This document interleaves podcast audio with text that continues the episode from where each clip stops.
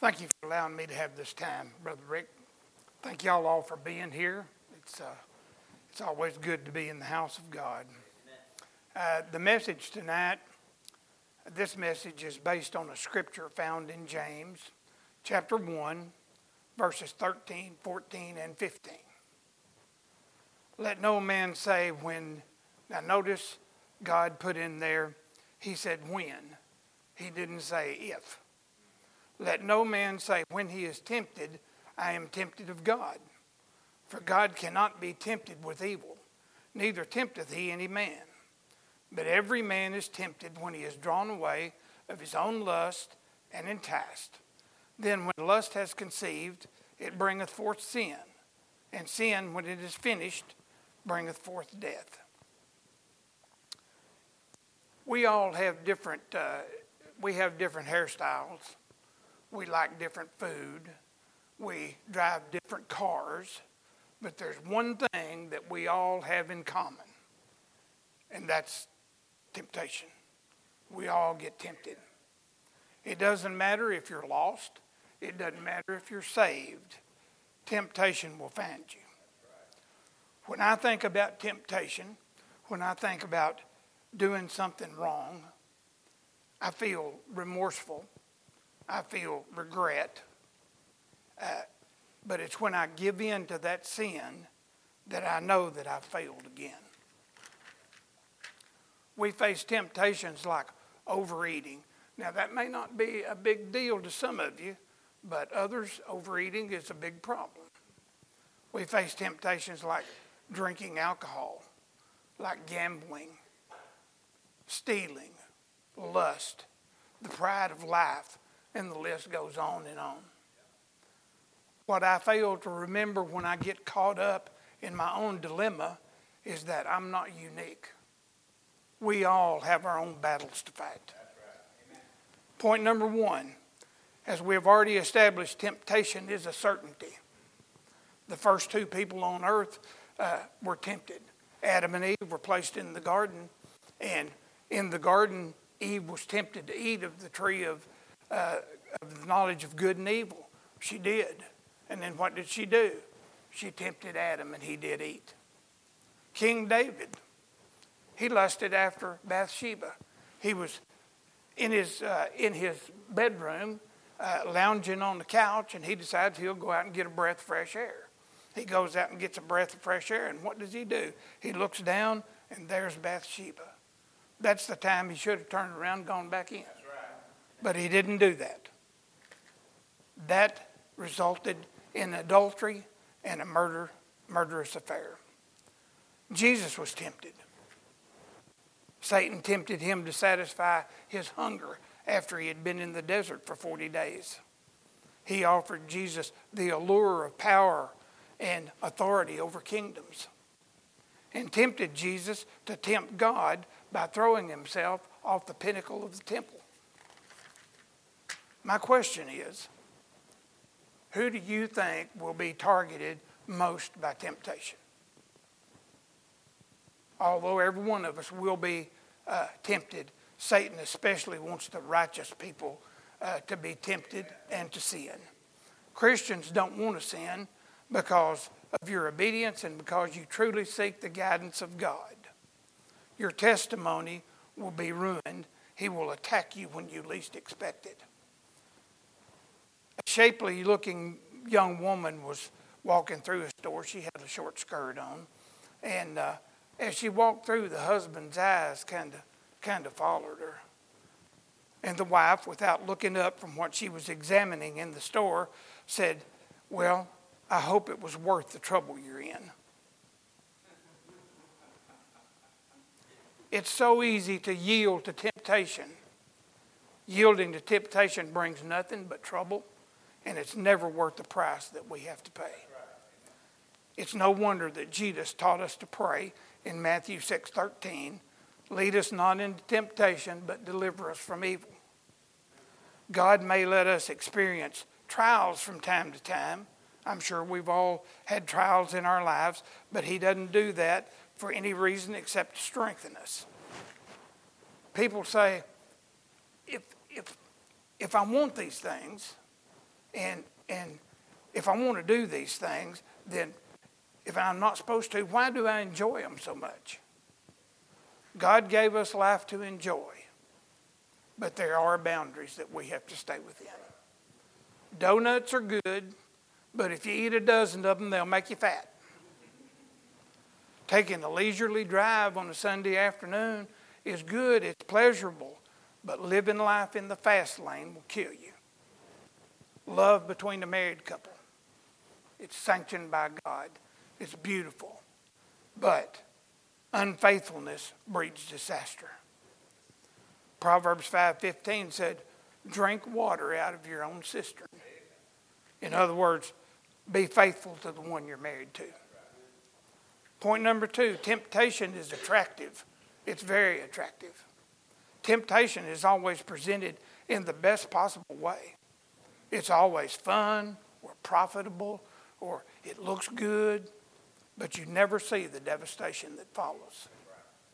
The drunk driver who hits and kills a family just as he leaves the bar. Broken homes caused by lust. Empty bank accounts caused by gambling. While Satan lies and deceives you, uh, God will show you the truth. So, what do we do? We're being attacked by Satan and it's not something that's easy to overcome. Ephesians 6:12 said, "For we wrestle not against flesh and blood, but against principalities, against powers, against the rulers of darkness of this world, against spiritual wickedness in high places." So remember this. Temptation often occurs after our greatest victories when you feel like you're invincible, all of a sudden you're going to have a temptation to come your way.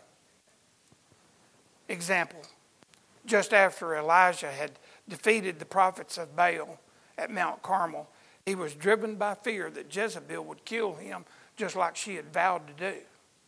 What did he do? He fled into the wilderness and prayed that God would take his life. Up on the mountain, down in the valley. We will be vulnerable when we are tired, when we're weak, when we're depressed. And recognize these things are steps we can take to overcome temptation. Number one, to overcome temptation, you need to separate yourself. Recognize and stay away from those things or situations that might cause you to be tempted. If you were once a drinker, you can't go into the bar to reach a convert. You've just put yourself in the way of temptation. Scripture memorization. When he was tempted, Jesus used scriptures against Satan. We need to memorize some scripture, something that will help us during these times of temptation. The Holy Spirit. Ask for a filling of the Holy Spirit. Ephesians 5:18 says, "Be not drunk with wine wherein there is excess, but be filled with the Holy Spirit." Let me say this temptation is not a sin. It's when we give in to those, excuse me, it's when we give in to those wrong desires, it becomes sin. You may think I'm, I'm thinking a thought and it's a bad thought. Uh, it's as good as the deed. But that's not true. It's not. Billy Graham once said, and I've heard our pastor say it too. Billy Graham once said, I can't keep a bird from flying over my head, but I can keep him from building a nest in my hair. Today is a good day. It's a good day to review our commitment to the Lord, asking Him to forgive us of our sins, asking Him to keep us from tempting things or circumstances, to forgive us for our actions that disappoint Him and discourage us. You're welcome. All right, test time. What did you, what did you get out of it? Somebody over this section? Y'all get anything? Y'all get anything out of that? You're bashful, aren't you? Okay, well, let's maybe try this center section. Brother Lloyd? Like it is. Begins to draw you in. You, you like the feeling you get from it. It gives you a high. Yeah. All right. And over here, anybody get something from it? Anybody? Everyone is tempted. Even Jesus was tempted. He just didn't sin. And he did use the word of God. We saw that. Let me ask you a question. Now, this takes just a little bit of reasoning, but not, not a lot. Um, when you give in to temptation to sin, what does it hurt?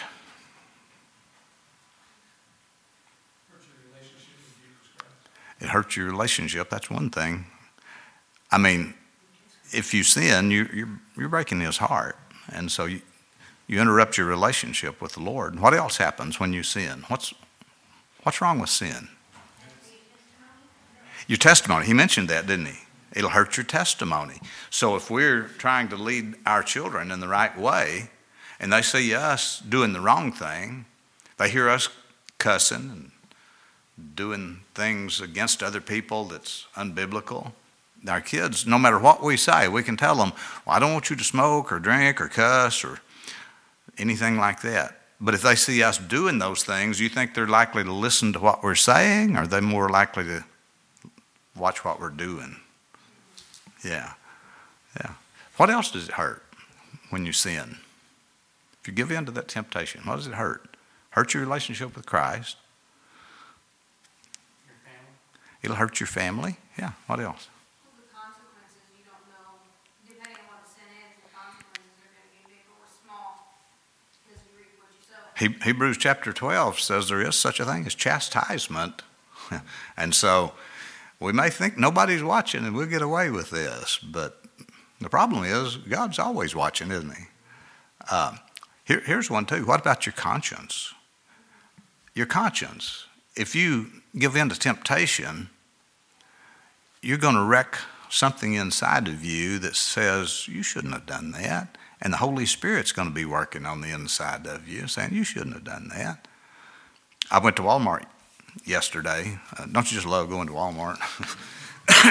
I, I had the cart full of stuff that I was picking up for, groceries, and and happened to think, well, I'll get some windshield wa- washer fluid to go in our cars. And so I grabbed two of those gallons, and I couldn't set them down on top of the groceries, so I slid them under the cart and got them down in that little rack underneath the basket. And so I got to do my own checkout, as is recently customary. And so I got everything checked out and uh, got all my groceries paid for back in the cart. Pushed all the way across the parking lot. I parked way out there. Got there and started unloading my groceries in the in the uh, in my truck. And when I got all the groceries out of the basket, guess what I discovered? Those two gallons of washer fluids under the rack. I didn't pay for them. I thought, well, man, it's a long ways back in there, you know. I've got to walk all the way across this parking lot. Who knows? It's like a, the, the Sahara Desert, you know. You're walking back across the parking lot. Well, shucks, I might not sleep good tonight, so I better take them back in there, or at least go pay for them. And so I didn't take them back in. I just walked back in, and, and where I was checking out, the guy was gone. So there was another lady there, and I told her, I said, I, I got out of the store with two gallons of washer fluid I didn't pay for. And she's looking at me kind of frustrated. I, I'm trying to read her mind. She's probably thinking, Well, why'd you come back, dummy? and I said, I just, I just need to pay you for the washer fluid. She said, Did you bring them in? I said, No, I left them in the car. I want them. I just want to pay for them. And she's looking at me like, I don't know why you even came back. Man, you got away with it. I, I said, Well, I, I just need to pay you for them. She said, Well, I've never done anything like this before. I don't even know what to do.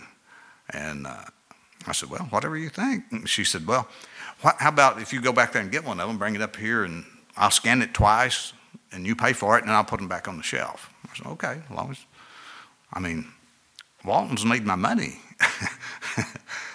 and so I got back, got that one, walked all the way across the store, got back, got up there and self checkout, checked the thing out, and that lady's gone. And so I looked around, no, couldn't see her. She's in a powwow with other employees. So I walked over to the greeter. I figured this is probably a futile attempt, but I told the greeter what I did, and she's she's looking at me kind of, you know, like, "What's wrong with you?" I said, "Well, would you tell that blonde-headed lady over there that I did check those two washer fluid gallons out, paid for them. I left them sitting on the counter over there, so she'll know kind of what happened." Somebody might say, "Well." What's the big deal? Those things are three bucks a piece. Well, your conscience is a big deal. And who knows? Brother Miguel might have been standing around and lurking in the corner somewhere watching me and saw me do that. And then he'd be tempted to steal. So I'm just saying, your conscience, when you give in to temptation, your conscience, it's not worth living with your conscience when you don't have to do wrong. You can just do right. Well, good. Y- y'all have made a lot of good observations. Brother Miguel is going to preach for us, and he's going to come up to 10, 10 minutes, conclude that thing, and then we're going to get one more up here. Shoot the loop.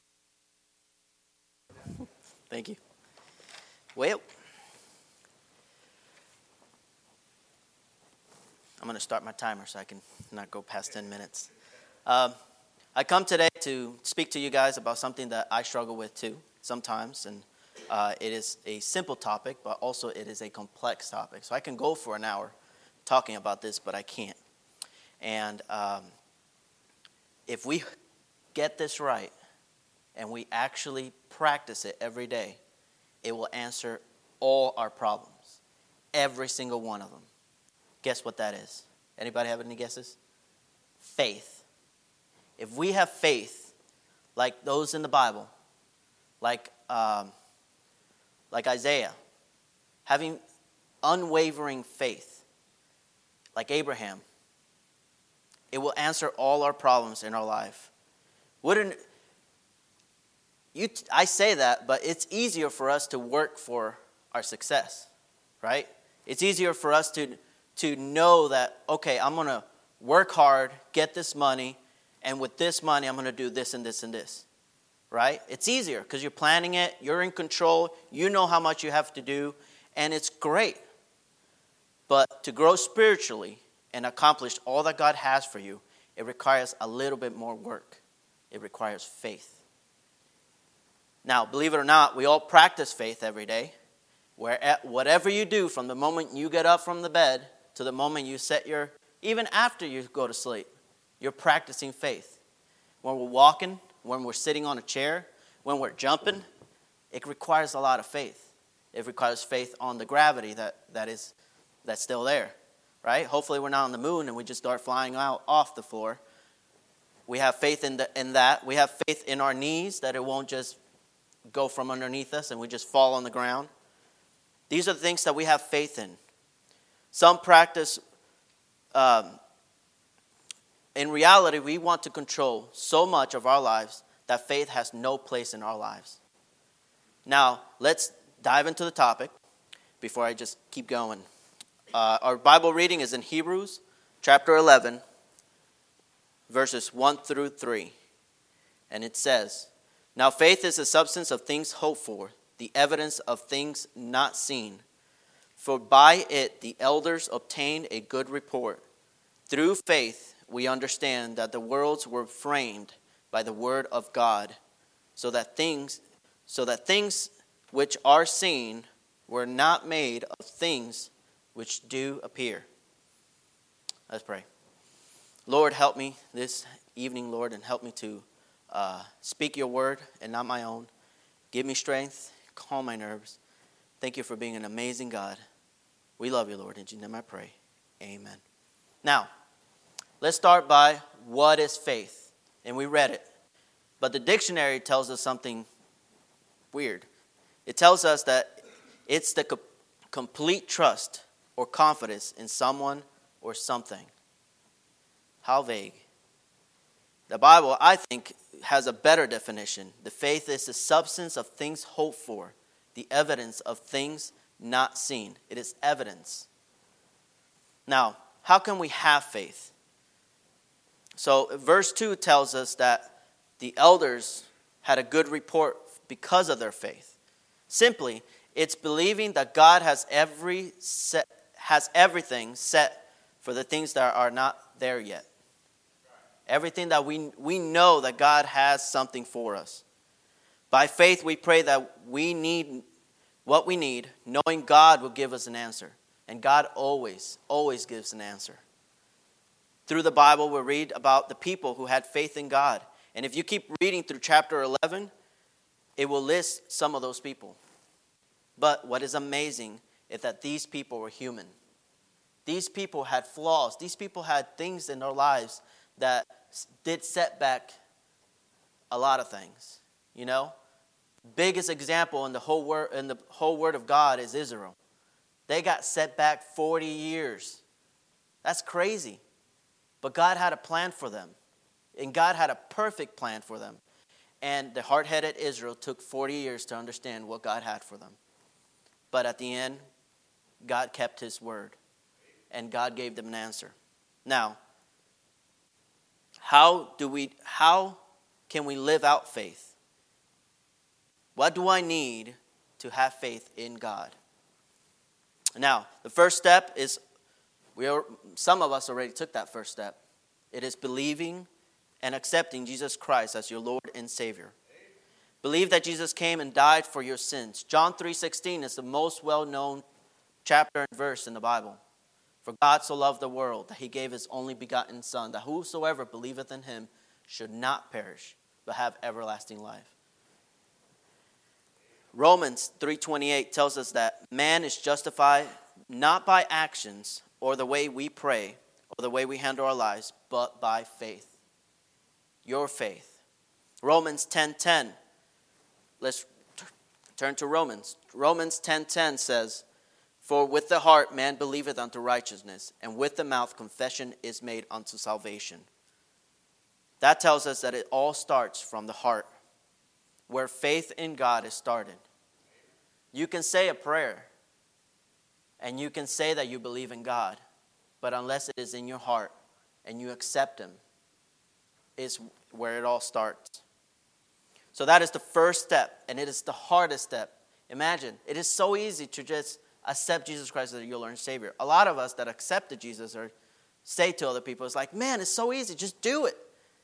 But it is so hard because it brings, it brings everyone to a place of surrender. I remember that one night, one Wednesday night, when I accepted Jesus Christ as my Lord and Savior. Man, I went to tears.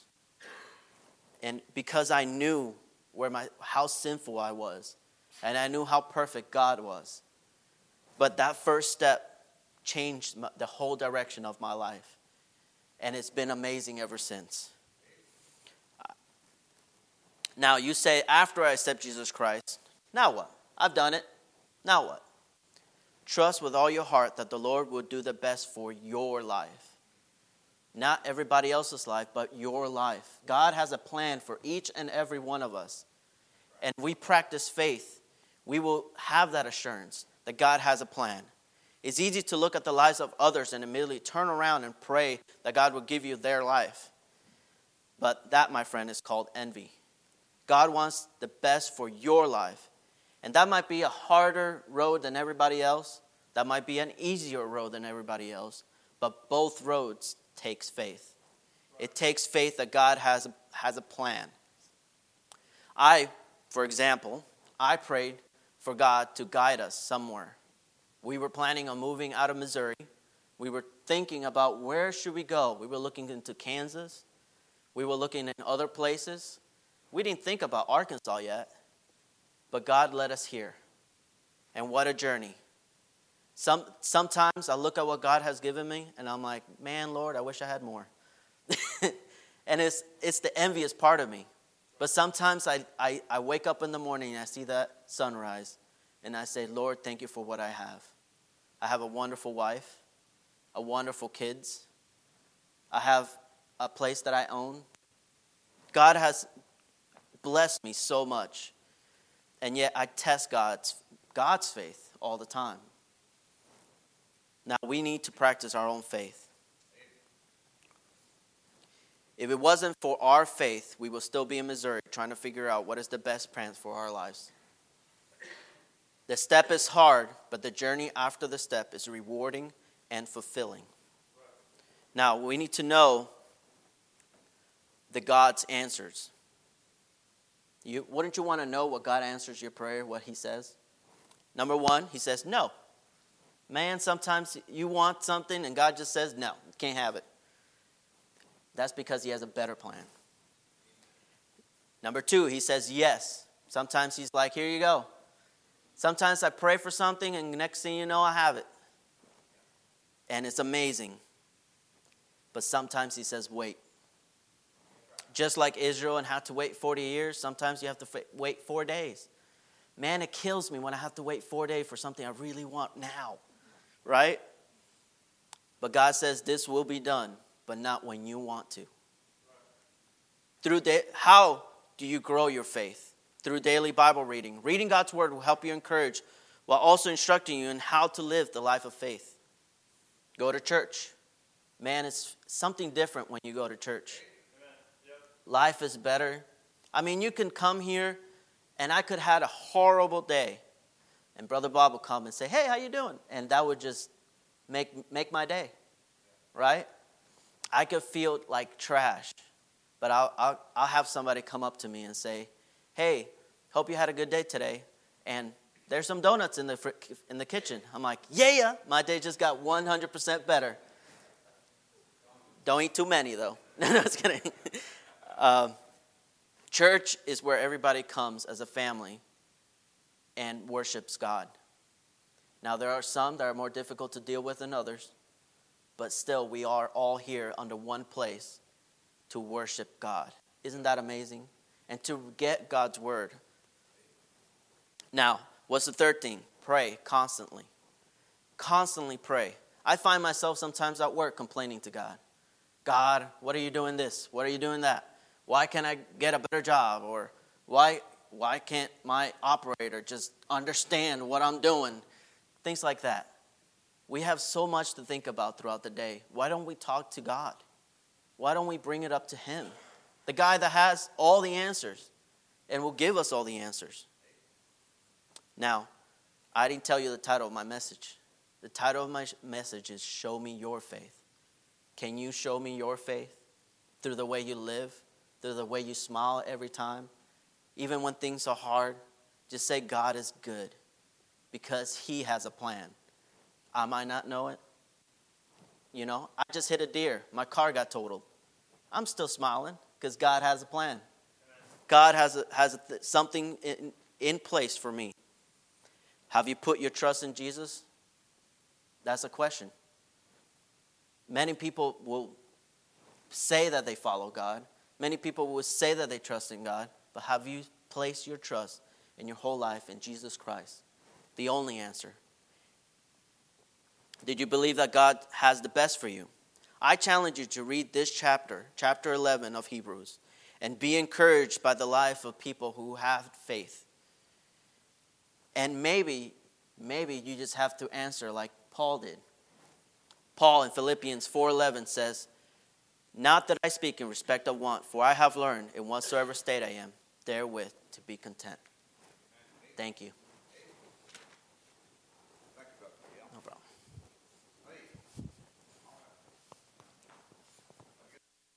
Out of this, faith.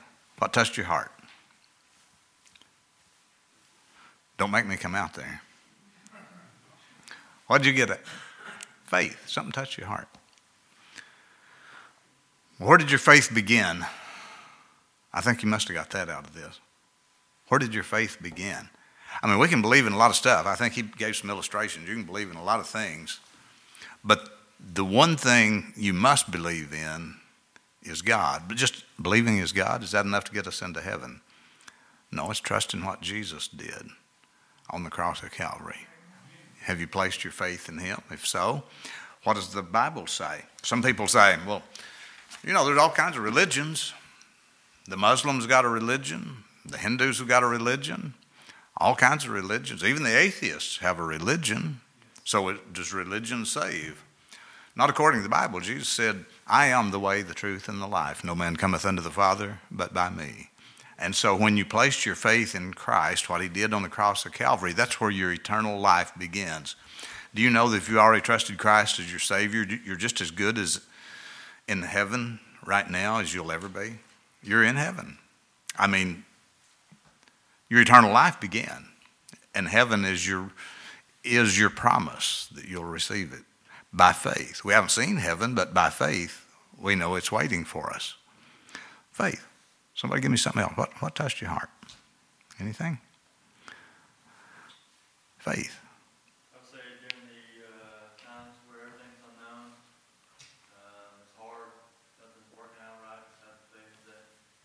Good. Exactly.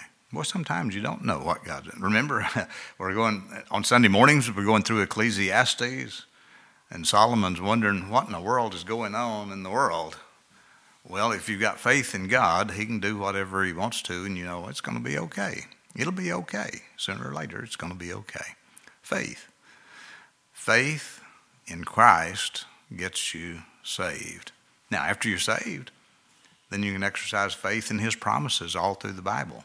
But just believing that God exists is not quite enough because the Bible says even the devils believe and, and they tremble.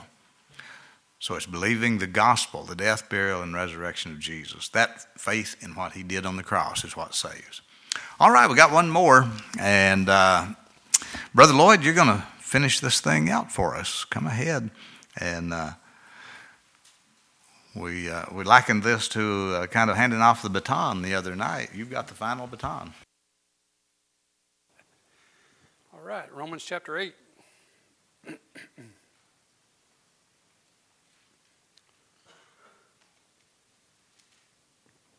it's funny how that uh, all this ties together. It's not really funny, it's interesting how that it ties together. Um, First thing someone said tonight, Brother Jonathan, he goes, Man, this world's a mess, isn't it? And I said, Yeah, it is. It's a mess. It is. In Romans chapter 8, verse 1, it says, There is therefore now no condemnation to them which are in Christ Jesus. Now, the new Bibles stop right there, they put a period. Okay, it says, Who walk not after the flesh, but after the Spirit there's a reason that it says, Who walk not after the flesh, after the Spirit. And for the law of the Spirit of life in Christ Jesus has made me free from the law of sin and death. For what the law could not do, in that it was weak through the flesh, God sending his own Son in the likeness of sinful flesh, and for sin condemned sin in the flesh, that the righteousness of the law might be fulfilled in us who walk not after the flesh, but after the Spirit. For they that are after the flesh do mind the things of the flesh, but they that are after the Spirit, the things of the Spirit. For to be carnally minded is death, but to be spiritually minded is life and peace. Now, believe it or not, my subject is peace. Okay? Peace in the midst of the storm, peace, uh, having faith when uh, things happen in your life and you don't know. We've, we've had. Uh, We've had people in here that, that have uh, experienced death in their family. Uh, our daughter in law, their daughter in law, my wife and I, our oldest child passed away with just for no real reason. You have to have, you have, to have faith to realize that God doeth all things well. And you can have peace when things like those happen. So he says there in verse 1 there is therefore now no condemnation. Whenever you see, we got a saying, Brother Brooks, uh, whenever you see the word therefore, you want us to look and see what it's there for. So let's go back to chapter 7 and around verse 21, and it says, I find then a law that when I would do good, evil is present with me. Brother Denny, this is going to kind of tie in with what you said. For I delight in the law of God after the inward man, but I see another law in my members, warring against the law of my mind, and bringing me into captivity to the law of sin which is in my members. O wretched man that I am. And who shall deliver me from the body of this death? I thank God through Jesus Christ our Lord. So then, with the mind, I myself serve the law of God, but with the flesh, the law of sin. So then he says, there is, in verse 8, or chapter 8, verse 1, because he said that, with your mind, your, your, the will is to do the Lord's bidding, is to do what you know is right. This flesh is warring. There's a, there is a war going on. When you get saved, it's like it's on. Okay? I was in the Marine Corps when I got saved. I was I just turned 20, as a matter of fact. and uh, my wife and I, we were lost baptized church members. We found us a local Baptist church out in uh, Jacksonville, Florida, where we were stationed at that time, and we heard the preaching of the Word of God. One of the members there came down to our house while I was at school and led Carol to the Lord. Three days later, the, the pastor was preaching, and like I say, we, we were lost baptized church members already. And so I heard the gospel, and I realized that, you know, I've been playing a game, joined the church for the wrong reason, got baptized for the wrong reason. I joined the church because I wanted the heat to be off so I could date, date the girl I wanted to date. so, when, uh, when I heard the gospel, I was like Brother Brooks, except for he was on the wrong side of church. He was on this side, he says, and I was on that side. And I know that when I took that step of faith out of that row, that, that row of chairs or whatever they were, pews or whatever they were. It's been 50 some years now. So um, when I took that step of faith, is when I got saved. It's when I believed in my heart. It wasn't coming down to an altar and praying and all that, although that's what I, I did, because that's what I thought you had to do. But God saved me right when I took that step of faith. When you believe is when you get saved. So that's faith, okay? And then Let's go back to, we're talking about peace. Let's go back to Romans chapter 5. I used to preach on the streets uh, quite often for years and years, and this was my, this was my preaching verse here 5 verse 1. Says, Therefore, being justified by faith, we have peace with God through our Lord Jesus Christ. That, that means your baptism didn't do it, your church membership doesn't do it. It's through the blood of Jesus Christ. It is through the blood of Jesus Christ only. There is no other thing you can do. There is nothing that you can do. Because if there was, you would never have peace. You'd always be wondering, have I done enough? What about what about what I did the other day, Brother Brooks? What about, you know, my conscience, like you were saying a while ago? What about this? What about that? Did I, man, I should have done this. You're, you would never have peace. The only way you're going to have peace is to know that you're justified by faith. Back over to chapter 8. You know, uh, the Bible says, confess your faults to one another. You know, there was a time in my life when I, I had the whole chapter 8, all, the whole chapter memorized. Didn't even have to look at it. And I, it's, it's still very familiar to me, but I, I, along the wayside, I didn't re, refresh it, refresh it, refresh it, and you lose it. But I, this is one of, the, one of my favorite chapters. The book of Romans is called is known as, in some circles, as the Christian Constitution. And this chapter is one of the favorite chapters. But it says again in verse 3 For what the law could not do, in that it was weak through the flesh. This flesh, you understand? It was weak through the flesh. All right? We couldn't keep it. Okay? Weak through the flesh God sending his own Son in the likeness of sinful flesh and for sin, condemned sin in the flesh, that the righteousness of the law, did you see that? The law is righteous. We just couldn't keep it. The flesh couldn't keep it. Couldn't do it. So, the point that I'm trying to make is that peace that we can have, even though the world's a mess, and it is, and it's going to get worse, according to the Bible, and we can, but we can still have faith. We can still be true to our conscience. We can still witness to people and ask God to bring people into our lives and us cross paths with them and us be faithful to give the gospel out and give them some of that peace that you and I have that are born again here.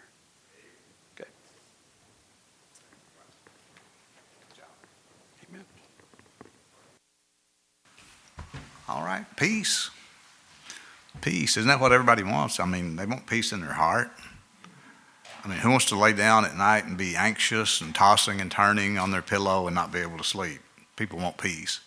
Who wants family turmoil? I mean, who wants their family to be arguing and fussing and fighting? We want peace, don't we? I mean, we'd like for there to be peace all over the world. And it kind of exists in little pockets. But a Christian can have peace all the time. Now, I'm not saying nothing never upsets you for a little while. I mean, if you lose a daughter in death, you have financial ruin, or you get in a car crash, you know, there's going to be a short period of time there that you may feel like your world's falling apart. But when you get time to get along with God, then He will restore that peace if we're on the same page of the book with Him. Peace. Peace. What, what inspired you out of that? I know you got something. Talk to me. Brother Chad. True inner peace only, only comes through Jesus. Only through. You, or else you're going to be torn up on the inside all the time without that. Yeah. We can get fake peace. It falls by the wayside, doesn't it? so the only true peace comes by placing our trust and faith in Jesus Christ. And that's lasting peace. It's going to maybe have a few waves in it, but it's always going to settle back down. I know He's in charge. What's going to happen in the future? What's going to happen in the Middle East? Are we about to get in World War III? Will they be calling our children up to serve in the military and try to save the world? It could happen. Are we still going to have peace in here as Christians? That's the question. Do we have peace? Um, that peace only comes when we're trusting Him. What about the future? Well, when we know the Bible, we know that there is a thing called the rapture that's going to happen. And this world is going to get crazier. If you think it's as crazy as it can get now, no, it's not. It's going to get worse. When Antichrist comes on the scene and the world's going through the great tribulation, you and I, who are saved, are born again, we're going up in the rapture. And we can have peace Although we know what's coming on the world, we know the Antichrist is going to wreak havoc and hell on earth. And those who are left behind will endure that. Only those who are saved will go up in the rapture to be with the Lord Jesus. But you and I, knowing that's coming, shouldn't worry us because we have peace, knowing that we're going up, we're going to be gone. And perhaps some of those who are left behind will be saved, but I wouldn't count on it. If I wasn't saved, I'd get saved right now. That's the only way to have peace, is to be saved. How do we know what's going to happen in the future? Because the book tells us after that rapture, the tribulation, then Jesus is coming back to establish his kingdom on earth for a thousand years. And then after that, sweet peace through all eternity as we enjoy everything that we wished we would have had in this earthly life, we'll enjoy it forever and it's going to be in a real heaven that's got a solid ground. You can put your foot down on it. It's not some gaseous existence like Casper the Ghost floating around. It's going to be a real place. And uh, that's why I have peace because I don't know what's going to happen tomorrow or next year, but I know whatever happens, I know God's got, He's got me covered because I place my faith in Him.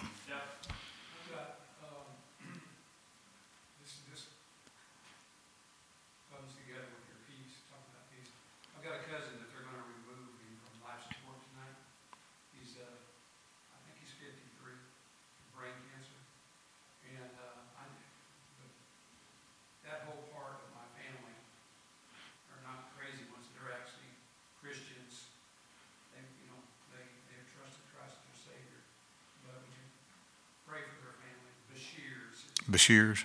Pray for the Bashirs family. That's a that is a heart wrenching decision to have to make.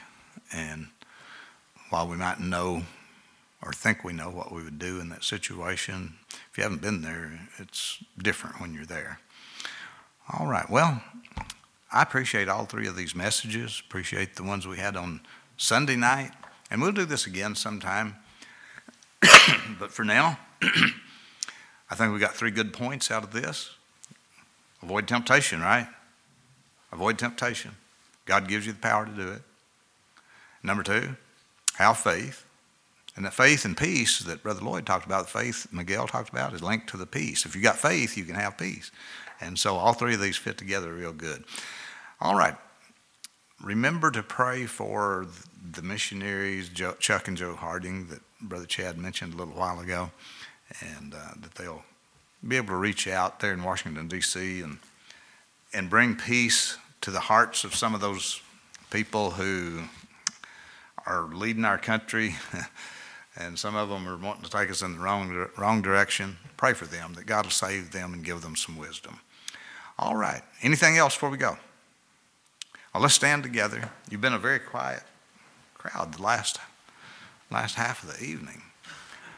I want us to have an opportunity to at least uh, talk to the Lord.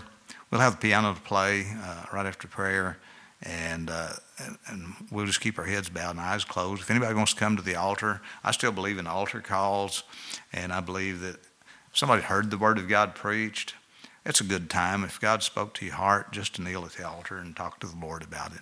All right, let's pray. Father, I pray that you'd bless us. Lord, give us sweet peace as we acknowledge this time of reflection in our own hearts. Lord, as we let you speak to us with that still small voice. Lord, if our hearts have been touched, I pray that we'd bow our hearts and our knees to you tonight. Lord, if there happens to be someone either watching by video or someone in this room that doesn't know Jesus as Savior, I pray that tonight that either come to this altar and ask for help to pray and receive Christ as Savior tonight, or if they'd come to somebody after the after the service is dismissed, and Lord, they just ask one of these three preachers or one of the rest of us and ask ask us just exactly how can I be saved tonight? Because I don't want to be left behind to go through that tribulation Lord, I pray you'd speak to hearts. Our heads are bowed and eyes